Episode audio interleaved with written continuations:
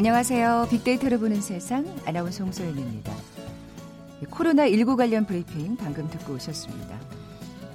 아, 코로나19로 비대면 서비스가 참 일상에 자리 잡게 됐죠. 그동안 물건은 직접 보고 사야 마음이 놓인다던 분들도 간단한 스마트폰 주문 또 문 앞 신속 배달 서비스에 점점 익숙해지고 있습니다. 그런데 이 과정에는 반드시 거쳐야 할 관문이 있잖아요. 돈을 어떻게 지불하는가 중요한 문제죠. 이제는 지불 역시 스마트폰 간편 결제가 가능한 시대가 됐는데요. 여기에는 발전하고 있는 IT 기술이 숨어 있죠. IT의 금융을 접목한 테크핀이라는 개념이 등장한 건데요.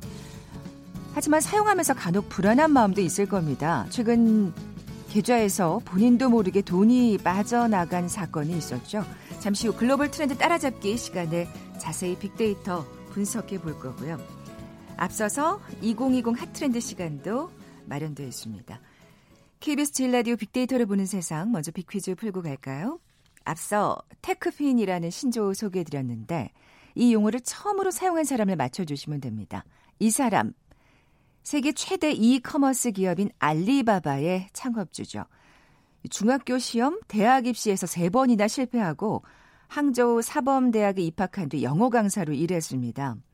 미국 여행을 다녀온 뒤에 인터넷이 세상을 바꿀 것이라는 확신을 가지고 8,800만 원으로 창업에 도전했죠. 결국 창업한 기업을 글로벌 IT 기업으로 성장시켰고요. 자신의 55세 생일이자 그룹 창립 20주년인 2019년 9월 10일 경영 일선에서 물러납니다. 이 기업인 누굴까요? 보기 드립니다. 1번 빌 게이츠, 2번 스티브 잡스, 3번 마윈, 4번 주윤발. 오늘 당첨되신 두 분께 커피와 도넛 모바일 쿠폰 드립니다. 휴대전화 문자 메시지 지역번호 없이 샵 9730, 샵 9730. 짧은 글은 50원, 긴 글은 100원의 정보 이용료가 부과됩니다. KBS 라디오 어플 콩은 무료로 이용하실 수 있고요. 유튜브로도 함께 하실 수 있습니다.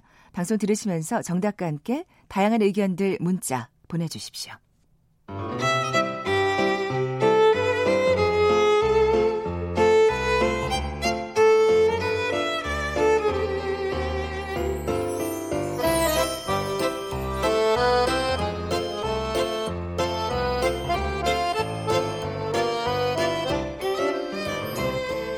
빅데이터가 알려주는 2020 핫트렌드 상명대학교 소비자분석연구소 소장이신 이준영 교수 나와 계세요. 안녕하세요. 네, 안녕하세요. 네, 계속해서 이 포스트 코로나 시대 소비 트렌드 살펴보고 있는데요. 오늘의 키워드는요? 예, 오늘의 키워드는 홈코노미입니다. 홈코노미. 네. 아마 그 처음 들으시는 분들도 짐작은 하실 것 같아요. 예. 워낙 이제 집에 있는 시간이 많다 보니까. 네, 예. 그렇습니다. 예. 홈코노미는 홈과 이코노미의 합성어거든요. 네. 집에서 요즘에 이제 다양하게 이제 활동이나 취미 생활이나 여가를 또 즐기고 있잖아요. 그래서 예전에는 집에서 코커닝이라는 그 개념이 중요했어요. 그때는 예, 집에서 보호받는 공간으로서의 수동적인 의미를 담고 아. 있었다면 아. 지금의 홈코노미는 좀더 적극적이고 활동적인 그런 의미를 담고 있습니다. 그래서 코로나19 이후에 자가 격리되고 사회적 거리두기를 많이 하면서 집에 있는 시간 가운데서 굉장히 여러 가지 일들을 또 자, 다채롭게 하고 있는 그런 사람들이 이제 많아지고 있다는 거죠. 네, 단순히 뭐 직장에서 돌아와서 쉬는 공간이 아니라 네. 그곳에서 이제 여러 가지 일들이 지금 사실은 이 집콕 생활이 이어지면서 벌어지고 있는 것 같아요. 어떤 사례들이 있을까요? 예, 먼저는 요즘에 이제 집에 있는 시간이 많아지다 보니까 집에 그 인테리어 같은 게 막 눈에 보이는 거예요. 그래서 아, 예. 네, 그러니까 막 처, 평소에는 바빠가지고 아 저거 언제 한번 바꿔야 되는데 하고 그냥 쓱쓱 지나쳐 갔던 것들을 이제 이참에 한번 뭔가 이렇게 바, 바꿔보는 거죠. 그렇죠. 예. 그래서 요즘에 셀프 인테리어 같은 거에 대한 수요가 많이 늘어나고 있거든요. 아, 네. 그래서 이런 것들을 집단장 시장이라고 해서 home furnishing 시장 예, 이런 것들이 굉장히 빠르게 예, 확대가 되고 있습니다. 셀프 인테리어 하면 또 그또 값도 저렴하게 드니까요. 네, 예, 예. 그렇습니다. 그래서 요즘에 그 앱 같은 거 있잖아요. 셀프 인테리어 앱 같은 것들도 아. 굉장히 인기를 많이 끌고 있고요. 네. 그래서 이 관련한 앱사이, 웹사이트라든가 이런 앱 사용자 숫자도 굉장히 크게 늘고 있습니다. 음, 아, 이참에 진짜 뭔가 고쳐봐야 되겠다 싶었던 것들, 바꿔봐야 되겠다 했던 것들 좀 예, 변화를 시켜보면 좋을 것 같네요. 네. 또 어떤 활동을 집에서 하고 있을까요? 예, 사람들이 이제 집콕하는 시간이 늘어나면서 아무래도 좀 많이 답답하겠죠. 음. 예, 초반부에 그 SNS 빅데이터 분석, 분석을 해보면 후반으로 갈수록 굉장히 좀 따분하다, 심심하다라는 그런 언급량이 굉장히 늘어나요. 네. 예, 그래서 집에서 이제 이런 따분한 생활을 좀 극복하기 위해서 다양한 활동들을 이제 하려고 사람들이 찾고 있는데 이제 집을 꾸미는 거를 이제 네. 넘어서서 그렇죠. 그래서 뭐 홈 트레이닝 한다고 운동기구 같은 것들 검색도 많이 하고요. 또 퍼즐이나 블록 같은 게임들 또 보드 게임도 예전에 많이 했었는데 아, 집에서 할 수 있는 게임들이네요, 진짜. 그렇죠. 예. 그런 게임 관련 용품 언급량도 굉장히 늘어나고 있고요. 또 이번 이참에 한번 악기도 한번 배워볼까 하면서 아. 악기 관련한 이런 검색량도 굉장히 늘어나고 있다고 합니다. 그렇군요. 그러니까 집에서 그러니까 뭐 달고나 커피도 한창 유행했었잖아요. 네. 뭐 음악도 듣고 영화도 보고 그 이상으로 지금 운동도 하고 게임도 이제 집에서 하는 거네요. 네, 예. 그렇습니다. 힐링을 할 수 있다고 해야 될까요? 예, 예, 그렇죠. 지금 코로나 19가 굉장히 장기화되고 있고요. 지금 거의 장마도 시작되는 여름이 왔는데 사람들은 심리적으로 굉장히 너무도 추운 길고 긴 어떤 겨울을 아직도 보내고 있다. 마음은 그렇죠. 예, 그렇게 예. 얘기할 수가 있을 것 같은데요. 어, 저기 이제 북유럽에 가면 겨울도 굉장히 이제 길고 춥거든요. 그렇죠.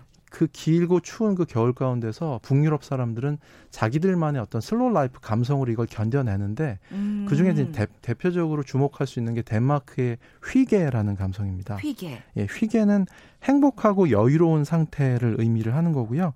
그래서 심리적인 그렇죠. 단어네요. 예, 예, 그런 slow life를 얘기하는 거고 편안함이나 따뜻함이나 안락함을 의미하는 덴마크어 명사하고요. 그 그래서 이제 얼마 전에 코 사이콜로지 투데이에 심리학자 제이미 커츠 박사가 기고를 했는데요.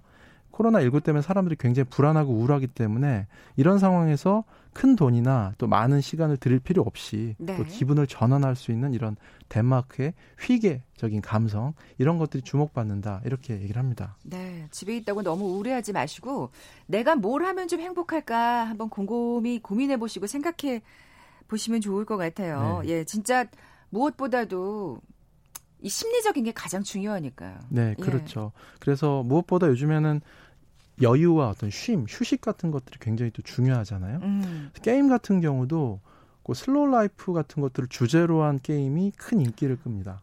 게임인데 slow life를 주제로 한다고요? 예, 재밌네요. 원래 게임은 보통 누굴 죽이거나 맞아요. 네, 경쟁에서 이기거나 이게 그런 주로 네. 내용인데 얼마 전에 그 N사에서 그 Animal Crossing이라는 게임이거든요. 모여봐요 땡땡의 숲이라는 이 게임이 굉장히 큰 인기를 끌었는데 어, 저도 들어봤어요. 예, 이게 전 세계적으로 코로나 19 기간에 굉장히 많이 팔렸어요. 음. 이 게임 내용이 뭐냐면 그 가상의 섬에서 친구들하고 천천히 시간을 즐기는 그런 게임이거든요. 아, 누굴 죽이는 게 아니고 네, 그렇죠. 그냥 별 그런 내용이 아니라 네, 그 게임 속에서 캐, 릭터들이 낚시도 하고 자기 취미도 즐기면서 유유자적하는 거거든요. 아. 예, 이런 것들이 게임의 그 컬러감이라든가 속도감이라든가 분위기 같은 것들이 굉장히 은은하고 차분합니다. 음. 그래서 게임 자체가 일종의 힐링 콘텐츠 같은 예, 그런 감성을 가지고 있어서 요즘 같은 시대에는 이런 춥고 추운 그런 심리적인 겨울 같은 이런 어, 상황을 보내는 상황에서 굉장히 중요하죠. 그러니까 마음으로나마 그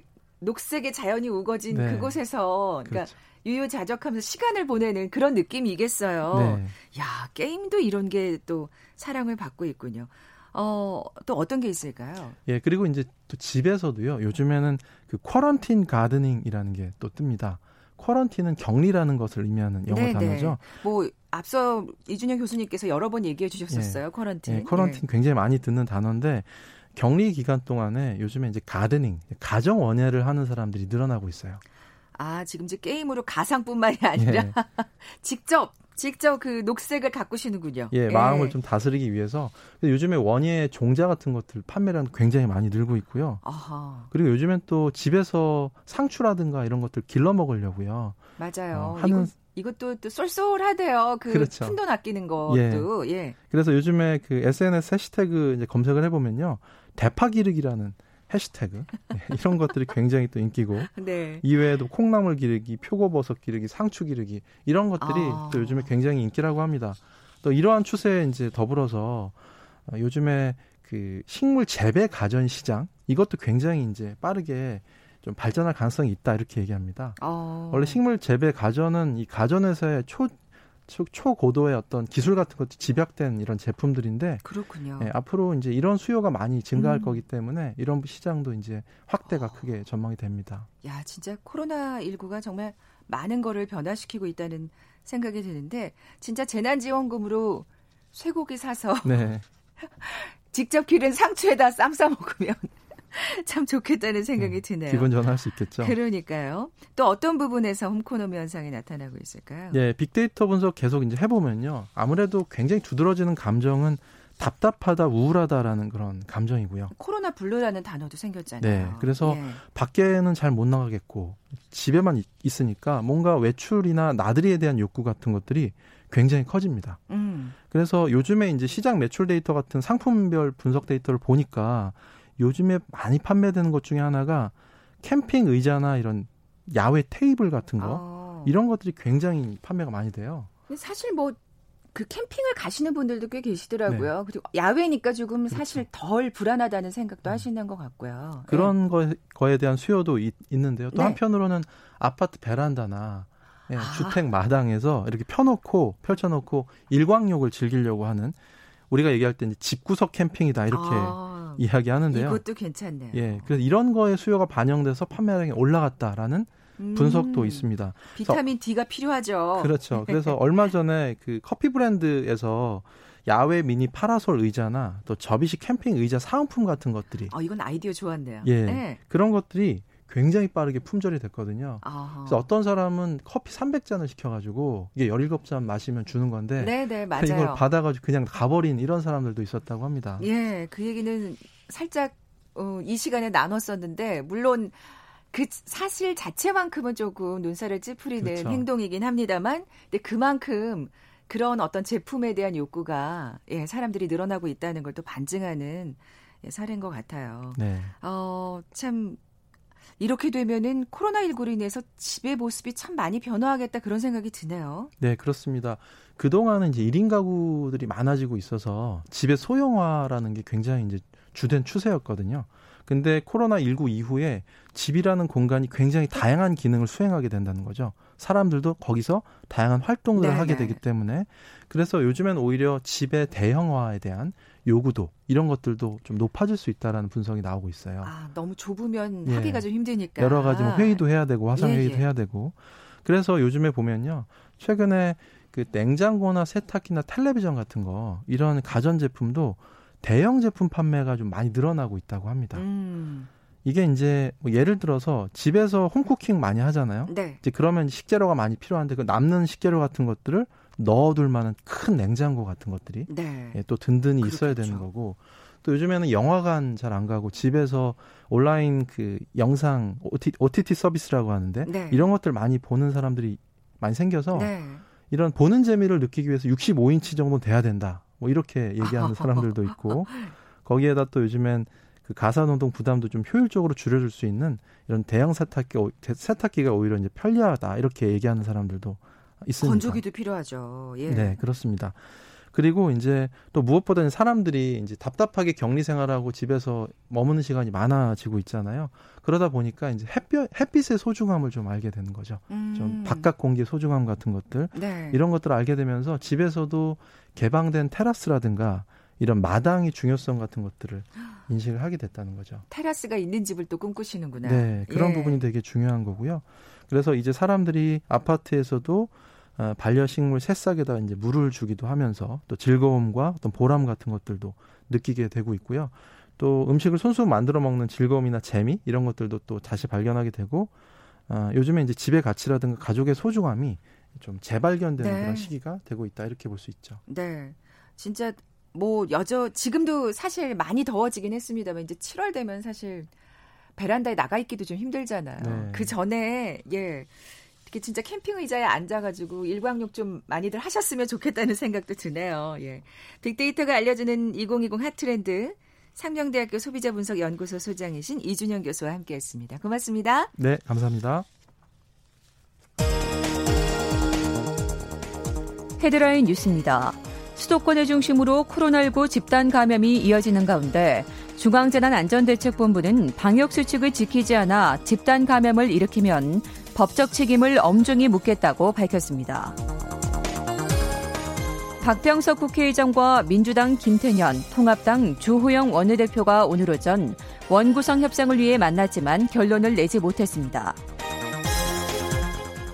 북한이 대북 전단 살포를 두고 남북 관계가 총파산돼 악몽 같은 시간을 보내게 될 것이라고 비난 수위를 한층 더 높이며 문재인 정부에 대한 불만을 노골적으로 드러냈습니다.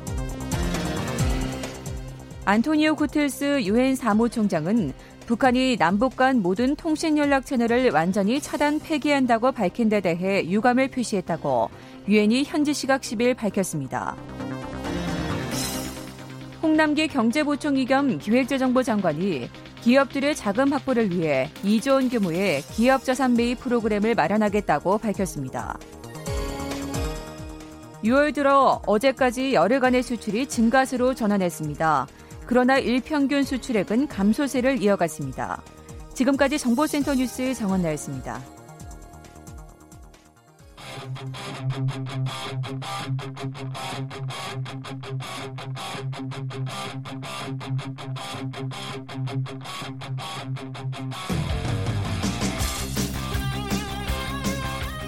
궁금했던 ICT 분야의 다양한 소식들 재미있고 알기 쉽게 풀어드리는 시간이죠. 글로벌 트렌드 따라잡기. 한국인사이트 연구소 김덕진 부소장 나와 계세요. 안녕하세요. 네, 안녕하세요. 김덕진입니다. 네, 먼저 퀴즈 내주십시오. 네, 오늘 테크핀 관련 얘기할 건데요. 일단 테크핀 좀 헷갈리시는 분들이 있으니까 간단하게 설명드리면 핀테크는 많이 들어보셨을 거예요. 그래서 핀테크는 금융회사가 주도해서 금융의 IT 기술을 접목한 서비스고 네. 테크핀은 반대로 IT 회사가 주도해서 IT 기술의 금융을 접목한 거죠.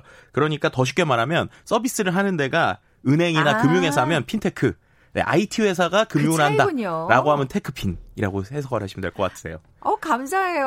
사실, 사실 은 뭐야 그게 뭔 차이야? 막 이랬는데. 네, 그래서 이걸 아시면 아마 정답을 더 이제 쉽게 맞추실 수 있을 것 같은데 그래서 이런 IT 서비스를 중심으로 금융에 대한 개념을 잡은 분이 네. 테크핀이라는 단어를 처음으로 쓰신 분이 오늘의 이제 정답인데요.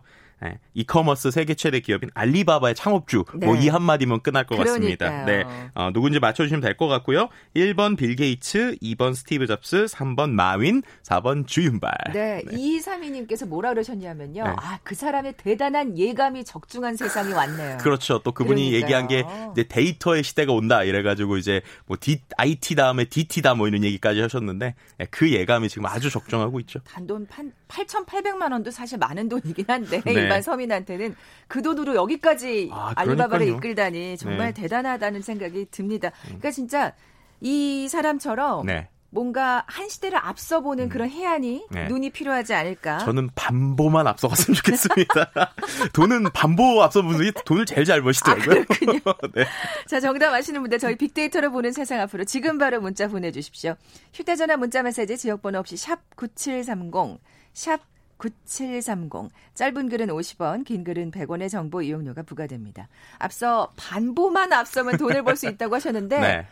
어, 제가 앞서 그 오프닝에서도 예고를 살짝 해드렸습니다만 네. 있는 돈도 지금 빠져나갈 것 같아가지고. 그러니까요. 어, 정말 이, 이 소식 보고서 네. 진짜 많은 분들이 한번 자신의 계좌를 다시 한번 체크해 그렇죠. 보셨을걸요? 네. 네. 아마 테크핀 서비스 하면 가장 많이 떠오르는 서비스가 바로 토스가 아닐까 생각이 됩니다. 짧은 시간에 정말 IT 서비스를 기반으로 해서 많은 은행에 있는 사람들을 서비스로 데리고 왔고요. 그리고 거의 뭐 1,700만 명 가입자가 올라갈 정도로 빠르게 성장한 서비스가 이 토스인데 이 토스에서 갑자기 한 938만 원이 몰래 결제됐다라는 이제 뉴스가 나오면서 사람들에게 많이 화제가 됐죠. 그래서 과연 이게 어떻게 해서 이렇게 결제가 된 거냐, 음. 그리고 이 방법이 해킹인 거냐, 아니면은 명의도용인 거냐, 이거를 네. 가지고도 계속적으로 좀 시끌시끌 이야기가 현재도 나오고 있는 상황이라서요. 오늘은 이 토스와 관련된 얘기를 좀 해보려고 합니다. 아니 요즘 사실 진짜 간편 결제 서비스 안 사용하시는 분들이 없을 텐데. 그렇죠. 더더군다나 이제 코로나 19 때문에 더 그렇잖아요. 네 맞습니다.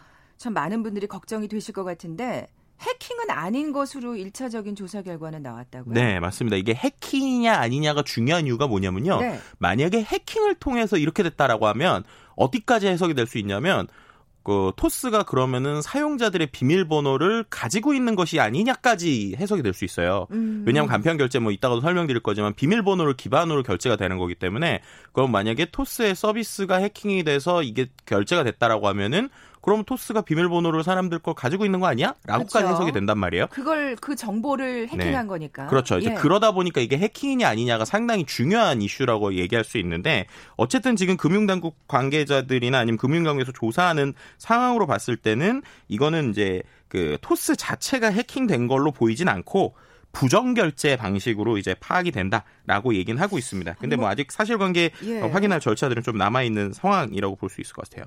해킹이 아닌 게 그나마 다행이라고 생각해야 되는 건지는 잘 모르겠습니다만 네. 어쨌든 부정 결제를 했다는 건데. 네. 그 어쨌든 돈은 나간 건 맞습니다. 그러니까요. 네. 그래서 이게 어떻게 일어나는 거야라고 이제 생각하실 수가 있어서 일단은 이거에 대한 좀 전체적인 스토리를 말씀드리면 네네. 갑자기 이제 그 간편 결제 서비스에 가입한 8명의 계좌에서 한 900여만 원 정도의 돈이 빠져나간 것을 보게 된 것이죠. 그래서 그게 왜 그런가 찾아봤더니 중국에 있던 어 어떤 사이트에서 갑자기 결제가 된 거예요. 그래서 이게 왜 그런가라고 이제 찾아봤더니 어, 결국에는 간편 결제에서 일어난 일이다라는 건데요. 그럼 이게 간편 결제 가 어떻게 된 거냐면요. 토스 서비스 안에서 제가 돈을 은행처럼 모아놓을 수도 있는데 그것뿐만 아니라 일단 제 돈을 어 이렇게 그 기본적으로 토스 머니라고 그래가지고 충전을 해서 할 수 있는 서비스가 있어요. 그런데 여기서 웹으로 결제를 하는 거예요. 그러니까 우리가 그 인터넷 사이트를 돌다가 쇼핑몰이 있잖아요. 그럼 네네. 쇼핑몰에서 요즘엔 결제할 수 있는 방법이 상당히 다양하잖아요. 그렇죠. 근데 그 중에 하나로 이 토스 웹 결제라는 게 있어서 음. 그걸 이제 사용을 하게 되면은 제가 굳이 스마트폰에서 그 앱을 이제 키지 않고도 그냥 제가 설정해 놓은 비밀번호, 그러니까 비밀번호가 그 토스 같은 경우는 숫자 네 자리하고 그리고 영어 한 자리를 이제 쓰게 돼 있어요. 알파벳 영어를. 네, 네. 근데 그거를 넣고 그리고 내 생년월일만 넣게 되면 결제가 되는 거예요. 근데 이 부분이 지금 어 이제 어, 뭐 이른바 털렸다. 라고 지금 얘기가 되고 있는 것이죠. 그래서 어떤 경로인지는 좀 더 추적을 해봐야 되지만 어떤 개인이 설정하고 있었던 비밀번호 네 자리 네. 그리고 생년월일 이게 이제 털렸다는 거고요. 그리고 나서 이거에다가 앞 뒤에 붙는 비밀번호 그러니까 알파벳이 있잖아요. 네. 그러니까 알파벳에도 24자잖아요. 맞, 맞, 죠 갑자기 네. 알파벳 몇 자인지 헷갈리는데 그거를 계속적으로 반복해서 입력을 했다고 그래요. 그러니까 지금 로그를 봤더니 예, 비밀번호 네 자리는 알아냈고 그럼 그 뒤에 붙는 알파벳을 예를 들어서 1, 2, 3, 4 A, 1, 2, 3, 4 B, 1, 2, 3, 4 C 이런 식으로 계속 조합을 하다가 열렸다. 그러니까는 생년월일하고 그 다음에 간편 비밀번호 네 자리만 알아서 그걸 통해 가지고 지금 결제가 됐다. 라고 하는 게 지금 현재까지 조사된 바고요. 아, 세상에. 네, 그래서 일단은 뭐 이 결제가 된 부분, 부정 결제권에 대해서 토스에서는 모두 환급 조치를 했고 네. 그리고 접속된 계정을 차단했다라고는 하지만 어쨌든 이 상황에서 간편 결제가 거의 뭐 간편 피싱이 되는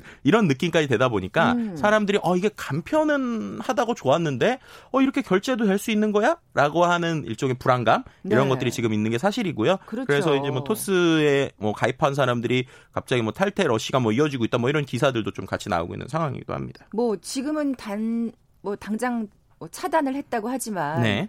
이런 일이 다른 사람에 의해서 또다시 일어나지 않으리란 법도 없는 거고요. 그렇죠. 항상 이 간편 결제 처음에 나왔을 때도 그랬어요.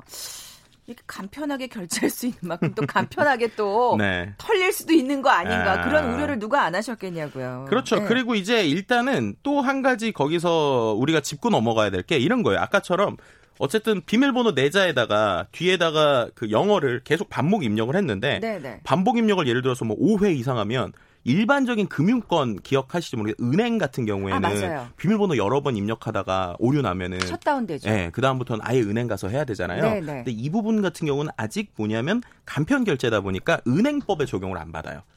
이러다 보니까 아, 예, 그 그러면 이제 우리가 생각하면 예, 비밀번호를 음. 24번을 최대 입력을 한 거잖아요. 그랬는데도 계속 틀렸습니다. 다시 입력하세요. 틀렸습니다. 다시 입력하세요. 이런 방식이다 보니까 그거 20몇 번을 하는 동안 그렇죠. 그러니까 예, 이 예. 부분에서 탐지가 안 됐다라는 건 분명히 이슈가 있어요. 그러니까 이게 기본적으로 간편 결제를 하는 대부분의 시스템들이 부정 사용 방지 시스템이라고 하는 일종의 그 시스템이 있습니다. 근데 네. 그거를 금융권 특히나 이제 은행권에서 의무 사용하게 돼 있고요. 어쨌든 이번에 토스 같은 경우에도 자신들이 그걸 쓰긴 했는데 이게 탐지가 되지 않았다. 그건 인정한다라고 지금 얘기가 되고 있는 상황이에요. 건 보완을 해야 되겠네요. 네, 그렇죠. 그러다 보니까는 이런 부분에 있어서 간편 결제 시장에 대해서 분명히 보완이 필요하다라는 게 대부분의 중론이고요. 네. 뭐 그러니까 이게 단순히 토스뿐만 아니라 우리나라에 정말 많은 지금 간편 결제가 많이 생겼잖아요. 예를 들면은 뭐 여러 가지 그냥 비밀번호만 넣으면 되는 뭐, 그렇죠. 피, 뭐 여러 가지 뭐 피사도 그렇고 엔사도 그렇고 대부분의 테크핀 회사, 포털 회사들이 다 그렇게 하고 있는데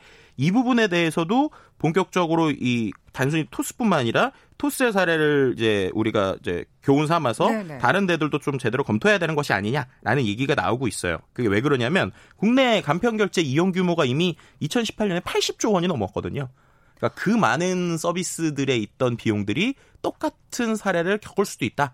그런 거에 어떻게 보면 첫 번째 이슈가 됐다라고도 얘기해 볼 수 있을 것 같아요. 저같이 이렇게 디지털에 그닥 빠르지 않은 사람도 네. 이 사실은 이 포털 사이트를 간편 결제를 통해서 그렇죠. 물건을 사게 돼요. 워낙 네, 뭐 여섯 자리 비밀번호만 넣으면 되니까요. 아니, 그러니까 그리고 또 검색을 하고 그냥 그 자리에서 사게 되지 그걸 또 뭐 따로 또 어디를 들어가서 맞아요. 사게는 안 되잖아요. 음. 어 이건 진짜 보완이 필요하겠다는 생각이 듭니다. 음. 예, 뭐 아까 뭐 네. 그 뭐 해외 사례긴 했습니다만, 네. 그러니까 결국에는 환급이 됐다고 말씀하셨잖아요. 아, 네. 그 토스가 지금 어쨌든 환급을 한 거고요. 네. 그리고 이제 해외 같은 경우를 이제 살펴보면 기본적으로 이제 세계에서 가, 제일 큰 간편 결제 플랫폼이 페이팔이라고 있어요. 그러니까 특히나 이제 해외에서 이렇게 그 이제 해외에서 거래 많이 하시는 분들은 이 페이팔 서비스를 잘 알고 계실 텐데 여기도 생각보다 사고가 꽤 많이 납니다. 예. 네. 어. 그러니까 이미 간편 그래서 간편 결제가 결국에는 아, 예, 양날의 검 같은 아, 거예요. 아, 그러니까 아이디랑 패스워드만 알면 너무 쉽게 클릭만 하면 결제되잖아요. 네네. 그럼 반대로 말하면 그만큼 분명히 해킹이 나갈 수 있는 사고가 있다는 건데 그것도 간편하게 그렇죠. 근데 여기서 이제 중요한 게 뭐냐? 그러면 그게 해킹인 아니 해킹이라고 하면 좀 조심스럽지만 네. 뭔가 명의 도용 때문에 결제가 됐다. 그럼 그때 어떻게 대응하냐가 중요하겠죠. 음. 근데 그때 페이팔의 대응은 상당히 간단한데요. 어떤 거냐면 악의적으로 고의적인 사고를 발생시키는 경우를 제외하면 명의를 도용한 사기범이 나쁜 거지 소기, 소비자는 잘못이 없다라는 어, 기조를 가지고 있어요. 당연하죠. 그래서 부정거래로 발생한 피해액 일체를 일단 회사가 배상을 하고요. 이제 대신 회사가 입은 손해는 추후 수사를 통해서 밝혀진 뭐 타 제휴사나 사기범을 통해서 징구하는 방식인데요. 어쨌든 그런 입장에서 볼 때 이번 토스 사례 같은 경우는 해외에서 하는 것처럼 일단은 수사가 끝나지 않은 상황에도 먼저 빠르게 돈을 돌려줬다라는 음. 입장에서는 어, 기존의 이제 테크핀이나 핀테크 전반적인 국내 상황에서는 상당히 이례적인 사례라고 볼 수 있을 것 같고요. 네, 향후에 네. 이제 우리나라도 이렇게 돼야 되는 것이 아니냐 라는 이야기들이 좀 나오고 있는 상황입니다. 이, 런 거는 진짜 음. 가이드라인이 필요할 것 같은데요. 네, 맞습니다. 예. 왜냐하면은 우리나라에서는 이 기본적으로 있던 국내 금융회사의 법 자체가 전자금융거래 사고가 발생되면요 대부분 다 금융회사의 책임을 상당히 묻기 어려운 구조로 지금까지 돼 있었어요. 그러니까 이런 식으로 결제가 돼서 문제가 생겼는데도 그 문제를 결국엔 소비자가 계속 검증해야 되는 그러니까 상당히 복잡하고 번잡한 지, 치는 거죠. 그렇죠. 그런 상황이 어떻게 저 누가 책임지실 거예요? 누가 책임지실 거예요? 항상 그런 일이 꽤 진짜 우리가 주변에서 보게도 되고 네. 그러다가 또 소비자들이 아 됐어 뭐 얼마 안 되는데 포기할래 맞아요. 이렇게 해도 되고요. 실제로 2013년부터 예. 17년까지 45건의 전자금융사고 관련 재판이 있었거든요. 그때 중에서 피해자가 승소한 사건이 한 번도 없었어요. 그러니까 그만큼 소비자가 우리나라에서는 상당히 예, 피해자의 입장에 있을 수 있었는데 이런 부분에서 이번 토스 사례가 우리에게 좀 주는 여러 가지 교훈이 있는 것 같고요.